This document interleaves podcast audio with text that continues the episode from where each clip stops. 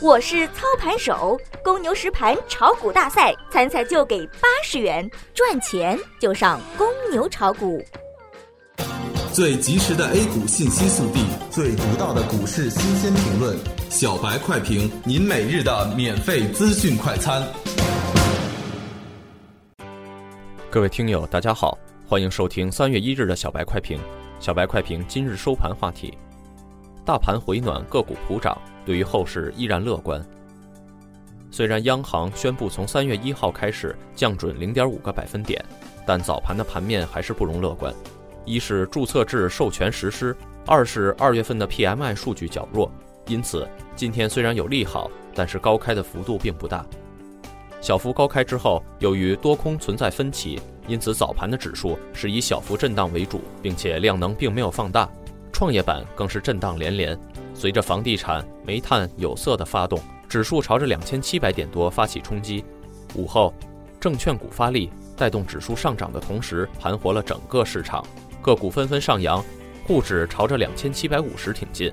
最后半个小时，虽然有资金出逃，但依然以上涨四十五点一九点，涨幅百分之一点六八，报两千七百三十三点一七点。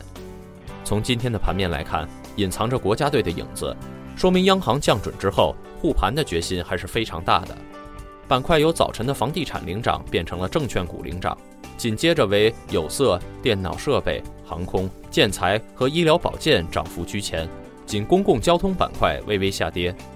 技术上看，日线 KDJ 的 J 值已经从超卖区开始拐头向上，MACD 的红柱非常有可能重新放大，六十分钟的 MACD 指标绿柱缩短，红柱即将出现。照这个趋势发展，那么沪指即将迎来一波反弹的行情。操作上，除了远离创业板股票以外，主板的高市盈率股票也要远离，将重心回顾价值。对于大盘股，也要尽量的摒弃，从中小盘股里面寻找被市场错杀的个股。如果有题材、有故事，那么这样的标的就更值得重点关注。仓位要轻，依然保持三成以下，这样可以随时做好换股的准备，也能做好加仓减仓。